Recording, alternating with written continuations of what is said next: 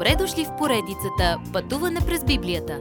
Това е едно пътешествие, което ни разкрива значението на библейските текстове, разгледани последователно книга по книга. Тълкуването на свещеното писание е от доктор Върнан Маги. Адаптация и прочит, пастор Благовест Николов. Красиви последни неща Последната глава в Откровение и последните сцени на небесни чудеса ни водят до края на Божието Слово. Много въпроси остават неотговорени. Много проблеми остават неразрешени. Но влизаме в вечността отново в общение с Бога и всичко ще бъде отговорено тогава.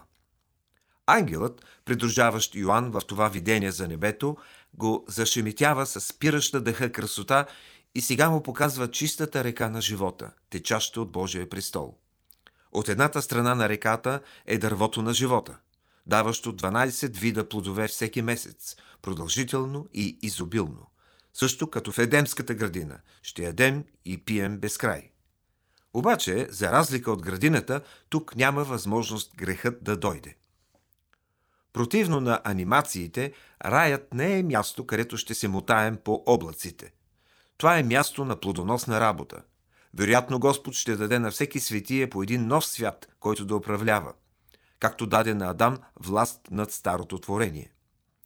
Господ разкрива, че също както осъденият изгубен човек в ада ще става все по-грешен, така и ние ще растем в правда и святост.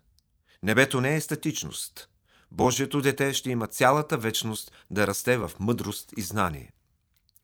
В началото на тази книга Господ благослови онези, които четат, слушат и пазят тези думи – сега, в заключение, той повтаря благословението за онези, които пазят тези думи. Тази книга не би трябвало да задоволява интереса ни, но да я живеем и да я прилагаме. Със свършека на откровение, Господ Исус утвърждава мястото си като Бог. Аз съм Алфа и Омега, първият и последният, началото и краят. Той дава на ангела своето лично послание. Аз, Исус, използвайки своето име, което означава спасение, името, което прие, когато стана човек. За него ще говорим цяла вечност. Той се нарича и коренът и потомъкът на Давид, което го свързва с Стария завет. Но той е и светлата утрена звезда за църквата. Забелязали ли сте как светлата утрена звезда винаги се появява в най-мрачното време на нощта? Тя показва, че Слънцето ще се появи скоро. Старият завет завършва с обещанието, че ще изгрее слънцето на правдата с изцеление в крилата си. Малахия 4 глава 2 стих. Но за нас той е светлата утренна звезда, която ще дойде в много мрачен момент. Господ ни обещава, че Той иде скоро и лично ще възнагради всеки вярващ по-отделно. А на онези, които още не вярват, Исус кани жадните да дойдат при Него и даром да пият от водата на живота. Онези, които не вярват, очевидно трябва да дойдат, за да поемат първата си глътка от тази жива вода. Христос, нашият вечен живот. Но вярващите също трябва да продължават да идват при Него. Който е жаден, си казва стих 17, е всеки, усещащ духовната си нужда. Достатъчно широко понятие да включва на практика всеки човек. Тази вода на живота нищо не ни струва, но на Исус Христос му струваше всичко. Не чакайте. Когато тези неща започват да се случват, Исус вече ще е на вратата.